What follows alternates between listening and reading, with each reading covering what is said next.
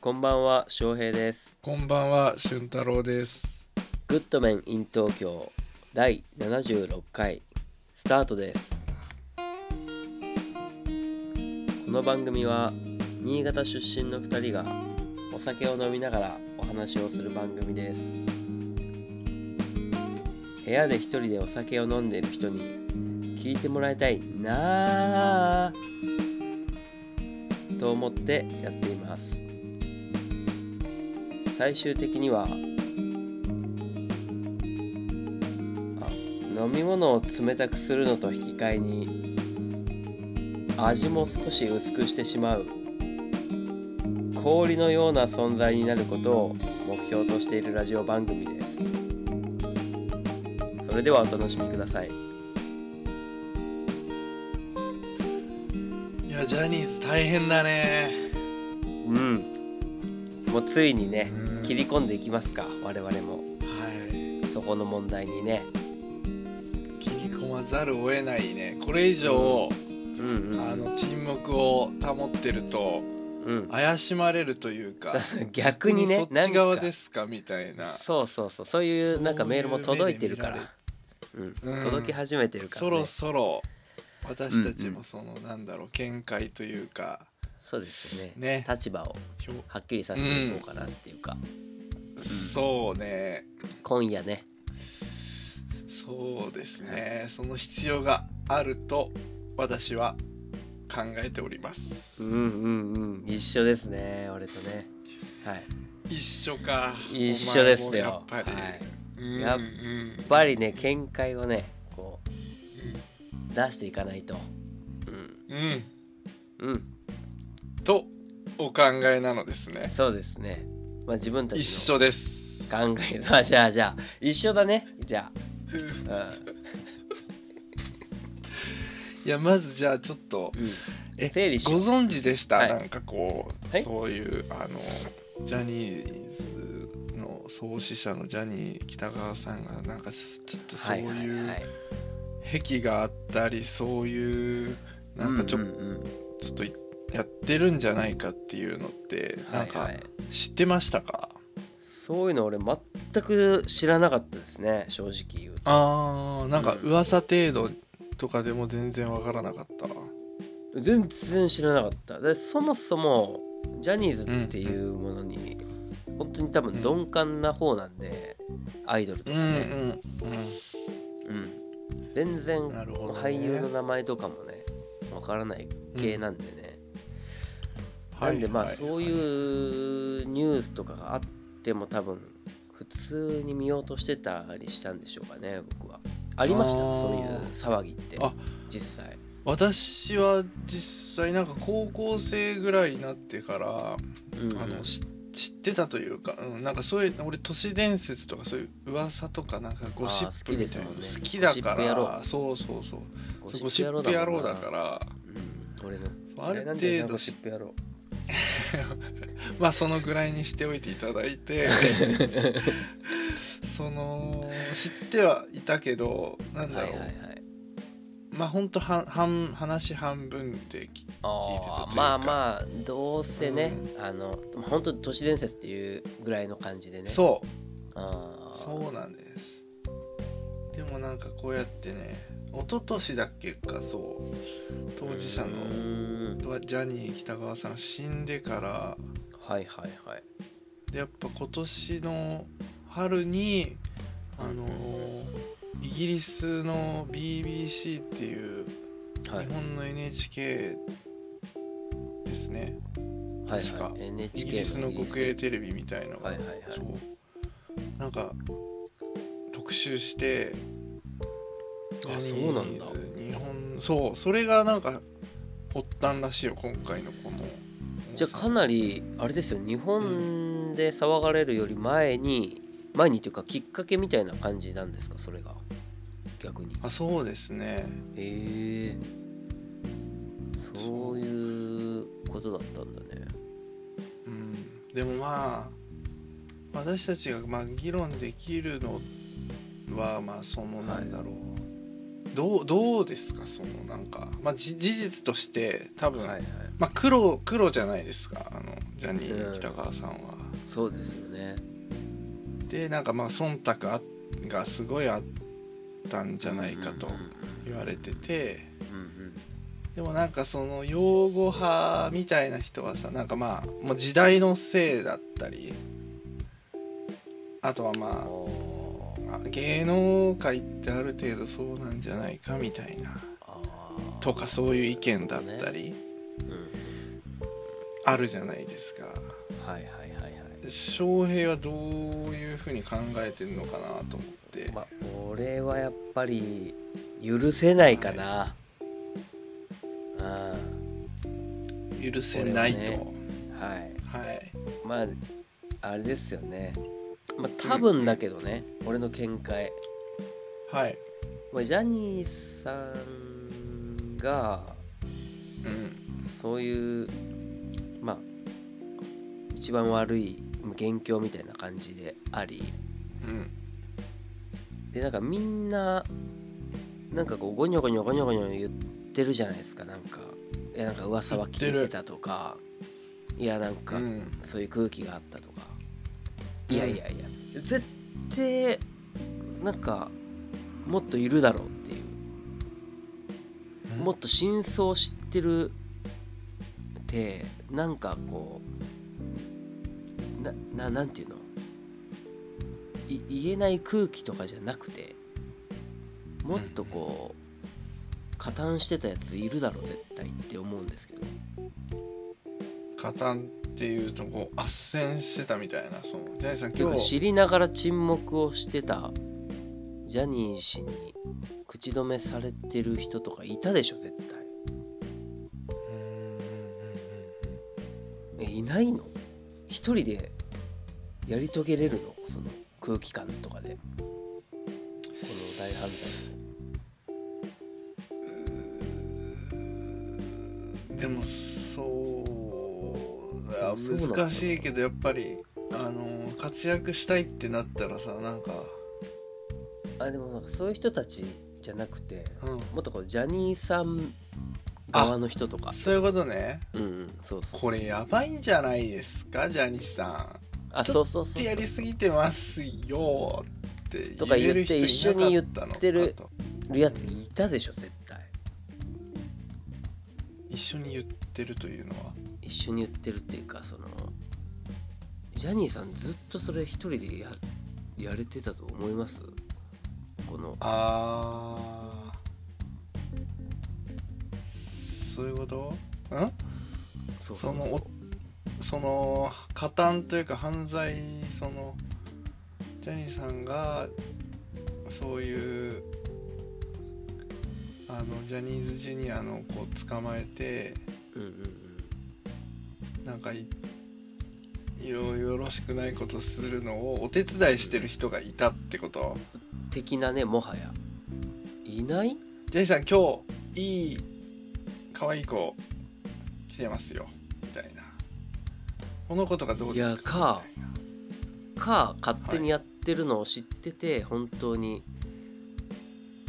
見す見過ごしてるとか言わないようにあーどうさせられてる人とか何かをもらう代わりにとかいないのか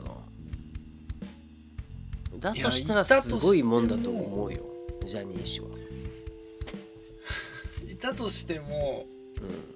ういてなんかこう声上げたとしてもんうん結構こうねじ伏せられてたんじゃない力でそうなの力でそれをねじ伏せる力はあると思うよ今はないかもしれないけどあかーつてはねその本当にやばいね側近うんそうかどう思います俊太郎さんは。いや俺もなんか結構なんか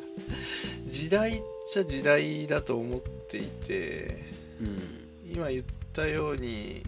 ただ時代がこうもう合わなくなってきたからこうやってよせ世の中に出てきちゃってはい叩かれてるっていうのはすごく大きいと思っていておー昔はあったとうんいろんなとこで昔はあったと思うしまあまあし仕方ないんじゃないのみたいな空気みたいのも絶対あったと思うんだよねそれが変わっただと思っておりまして、なるほどね私がすうんすごい思うのははいはい声を大にして言言っているんですけど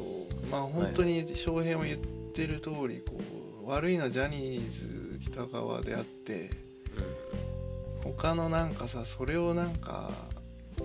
黙ってたり見て見ぬふりしてきた人たちっていうのはうんうんが責められるのがちょっとあんまかわいそすぎるなーっていう思うこともすごいあるんですね。うんなんか例えばこう東山さんとか今社長になったけど気づいていながら見過ごしてたんですかみたいな責められ方してるけどうんいやそれはなかなか酷なもんじゃないなんか今更まあそうだよね当時当時大声出してうんいたらただなんか普通になんかジャニーズ北側に潰されて芸能界追放されて終わりなんてもう火を見るより明らかだったわけだからでさそのさ環境が結構やばいんですよねそもそもね確かにななんうんそのなんかあのこのニュースを聞いた時にあのなんだっけなえっとね「ニュースキャスター」っていう映画見たことありますえ日本の映画ですかいやええっとー、ねえあ外国外国のとあの東京じゃねえや、えっと、アメリカのうんカトリックの、うんそのなんていうの、えっと、神父神父がうんうん同じように、なんていうのうんその教会に来る子供たちに性的虐待をしまくってたみたいうんうんな事件があって、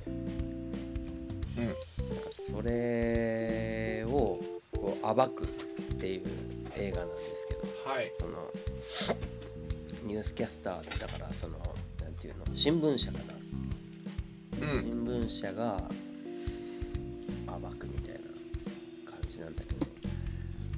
へすごいい絶対的な権力っていうかもう彼らにとってはもう神ですよねもうだからそれこそ教会だからうんうん神様にそう神様、そう神父さんにそういうことをされるわけだからねなんかもう逃げようがないというかはいなんかそれしか自分には選択肢がないうんとか思っている人とかそれがその世界が絶対だと思わせるような空気感というかうんそういうものを作り上げれる人、うんそれぐらいなのかなって思いますよね、うんジャニー氏もジャニーズなんそうてね俺は全然興味ないからさ、うんなんかもうちょっと宗教的なというか熱狂的なそんな人なんて感じなんですよね、俺的にはうんすごいことをだからすごいことっていうかねとんでもないその変逆に言うとなんかカリスマ性みたいなさそういうのを持ってるというかあとそうねそこしかないよって思わせちゃうってたこととかね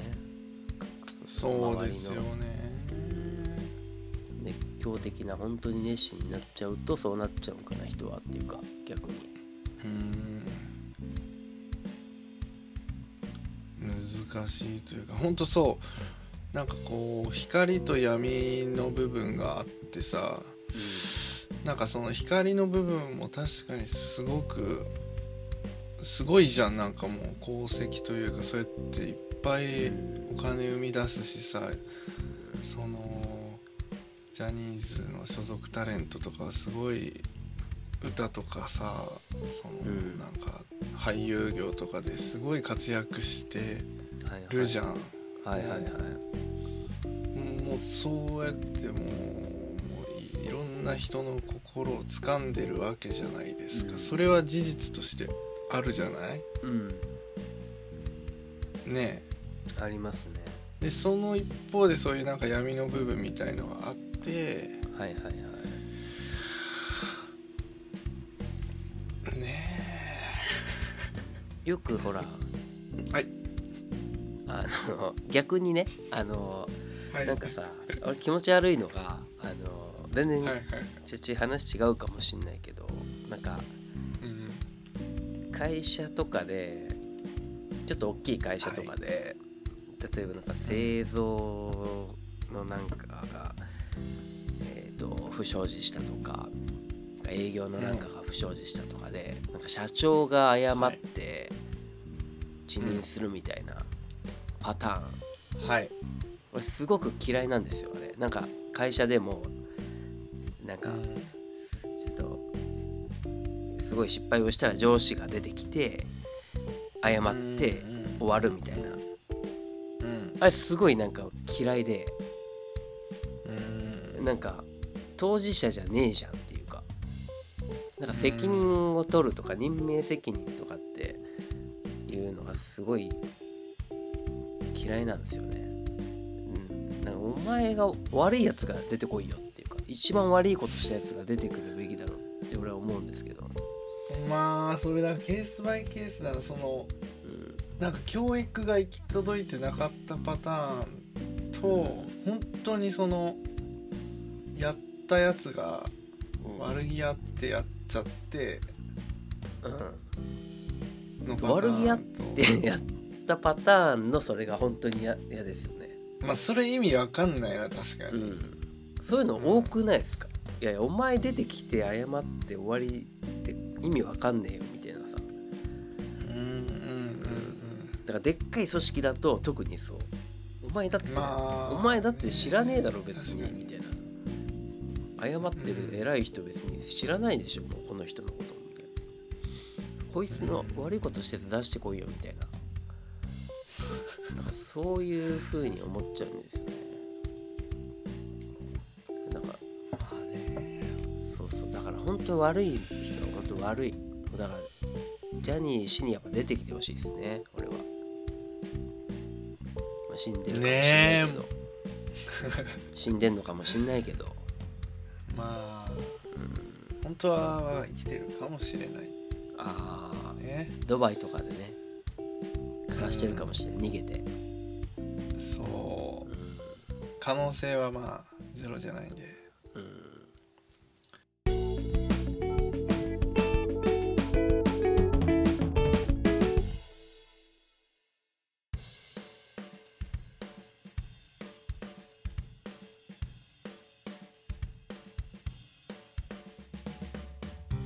日高屋ってご存知ですか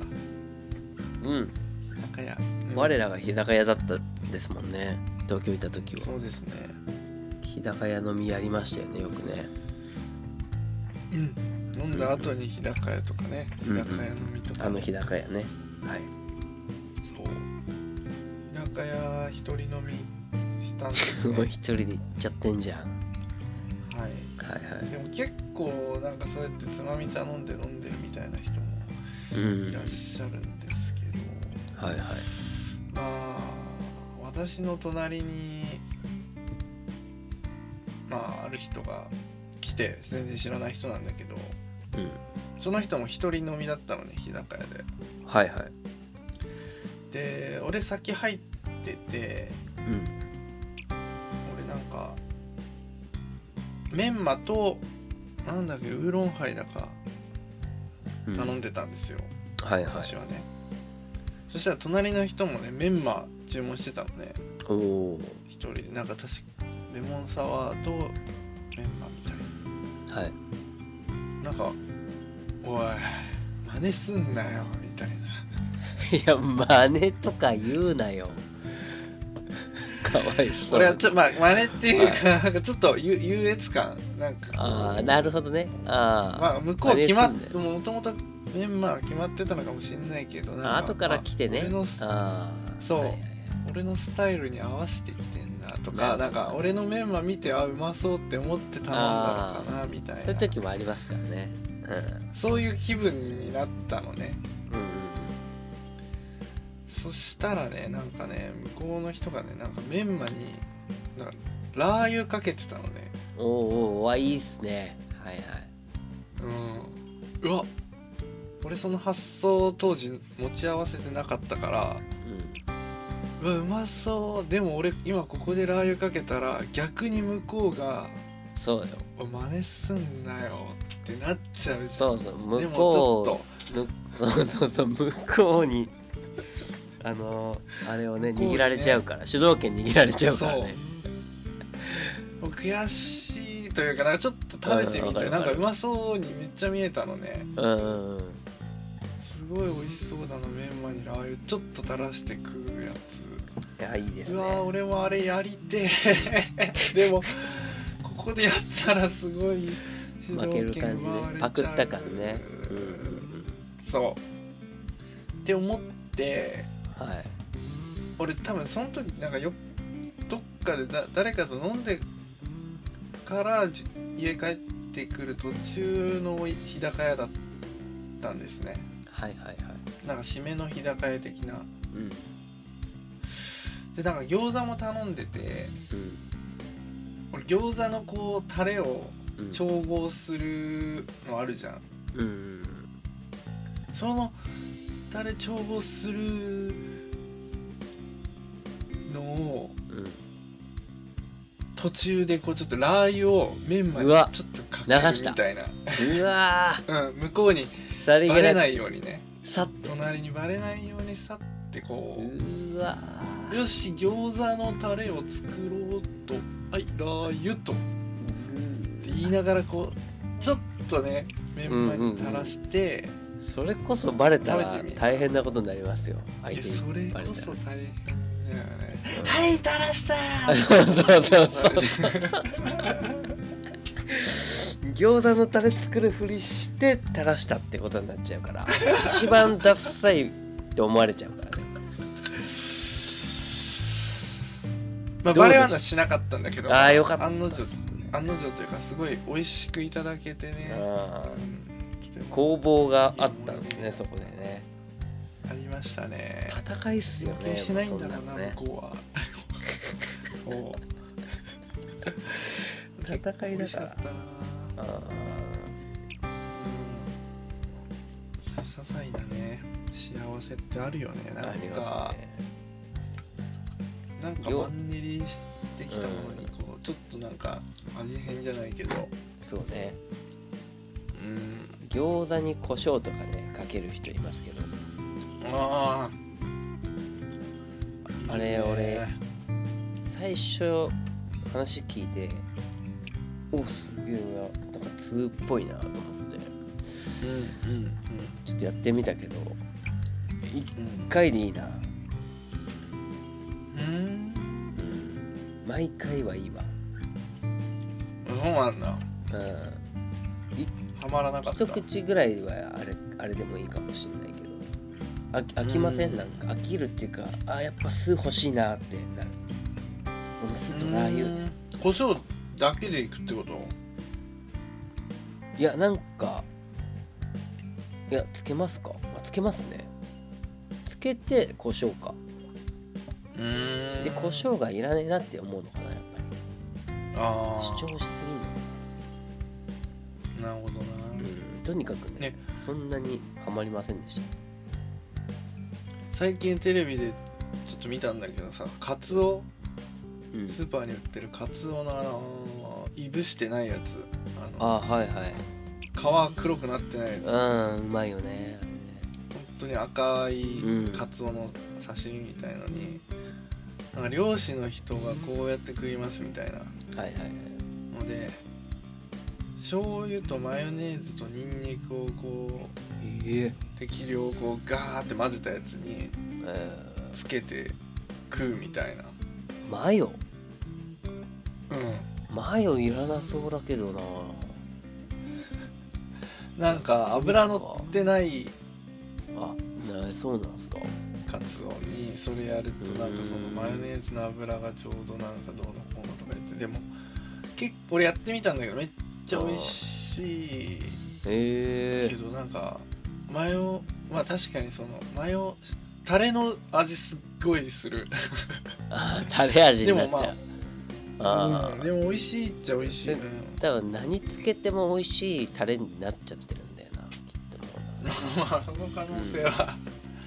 きゅうりとかでもあるなあけますよそれ多分確かに、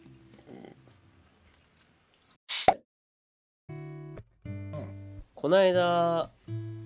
あれ行ってきたんですよ牛の角突き知ってますえー、あれだわかるよあのー、長岡のあのなんだっけあのーそうそう山越村そうそう山越と小千谷でやってるやつね牛の角突き、はい、めっちゃ面白いあれ あ見たことないでしょあそるんなに見たことないでしょん見たことないですよね見たことないですでしょなんかニュースのう、うん、 10秒ぐらいの映像を見たことはあるあれはねほんと15分ぐらいの特集でいいできるよあれニュースでえそれぐらいのドラマがあるねあれはねー、え興奮するの興奮するえもうなんか新潟来た人にー県外から普通に進めようかなって感じ今後えー、新潟って何やるって言われたら牛の角好きっしょでもえー言っちゃおうかなぐらい感動したね俺 はえなんかねえ知ってますルールー、いや知らんしあれフルシーズンやってんのそんあれなこはとないね5月ぐらいから始まるのかな、でまあ雪降る前の11月とかうーんまでやってるんですけどそっそかうんうルール知らないですよね知らないですあルール言っちゃおうかなじゃあなんとねうん引き分けで終わらすんですよあれえー両軍の牛が出てくるじゃどっち勝ちんとまかじゃねえずうん闘牛が出てきて戦わして引き分けでやめさすんですよ、途中ででここで両者そうな引のき分けとなりますっつってこう拍手喝采で退場みたいな感じでうんう終わってくんですよねそれが大体13ぐらい13回ぐらいあってんじゃあ牛の徒労で終わるってことねそうでもでもなんでそういうことをしてるかっていうとはいその昔その牛っていうのは家の財産だったんですよね、農業をする人たちにとって、だから一家に一匹牛がいて戦わしたら、その負けるまでややるとうんやっぱりその家の財産を失っちゃうとかわいそすぎると、それをみんな分かってるからだから戦うのは戦わして途中でやめてましょうっていうルールなんですよねうんうんえそうそうそう戦わせないっていう方向にはいかなかっ戦わせないっていうルールではないたた一応やっぱり戦わせはするんだ戦わしたいんじゃないやっぱ人間のその悪いとこで戦わしたいんじゃない戦わしたいけど 勝ち負けつけるのはちょっとってな国だから引き分けにしたいみたいな欲の塊みたいななんか 欲の塊みたいな競技ですわ確かまあちょっと意味不明すぎるけど見たくはなったにでしょこれが1000年続く伝統行事らしくて1000年ですよ1000年1000年続かねえな多分そう昔からあるからね農業はねじゃあ戦わせなくていいじゃんってでもやっぱり誰かにたた確かに俺もねなんかその闘牛のファンになりすぎてその発想なかったわじゃあ戦わせなきゃいいじゃんっていう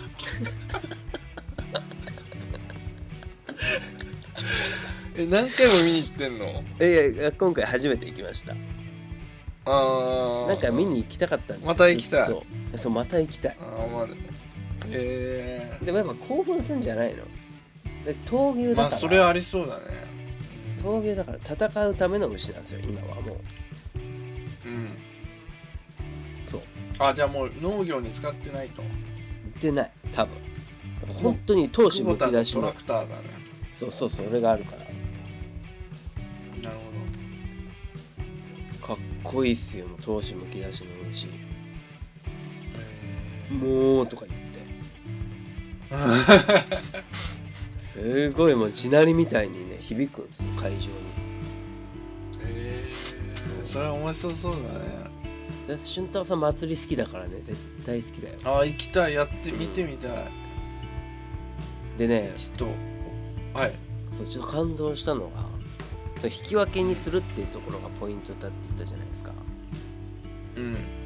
じゃあどうやって引き分けにすんのって話ですよ戦っても血気盛んな牛をね、はいこれ人間が止めに入るわけですよねこれとっても危険なんですけどすごく見応えがあるんですよね、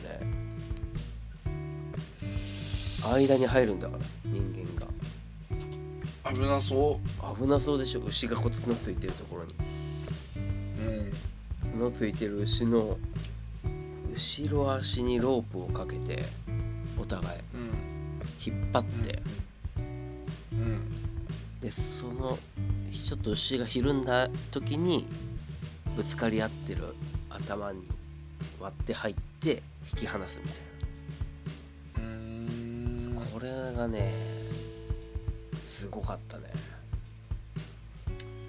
よし、はい見るわこれは見に行きましょう今度新潟来たら行きたいなあ、でも10ん5月ぐらいからだよねそうですね、まあ、まだやってるけど、うーまあ、5月春の方がいいかん春見に行くかな春見に行きましょうこれぜ長岡でう降りれば行けるってことんんそうそうそうそうそうそいうことか。これうんうもんうねん。長岡で新幹線降りて、そうそうそこうこまでブイーンと山古志村とか行くと落ちるそう。そうそうそうこれまあリスナーの皆さんもねぜひ一緒に来てもらったら送ってくんで僕がねうんあ本あ、いいね。当によかったないいうんよかったいいもん見してもらいましたいいね。うジャニーズよりいいかんも。ジャニーズなんてもうジャニーズなんか見ないで当然見ないんだよみんなグッドメイン in 東京第76回これにて終了です。感想、質問、応援などのメール受け付けております。メールアドレスは goodmaninTokyo.gmail.com x かっこ q Twitter かっこ閉じるもやってるので絡んでください。アットグッドメン in 東京それではまたお聴きください。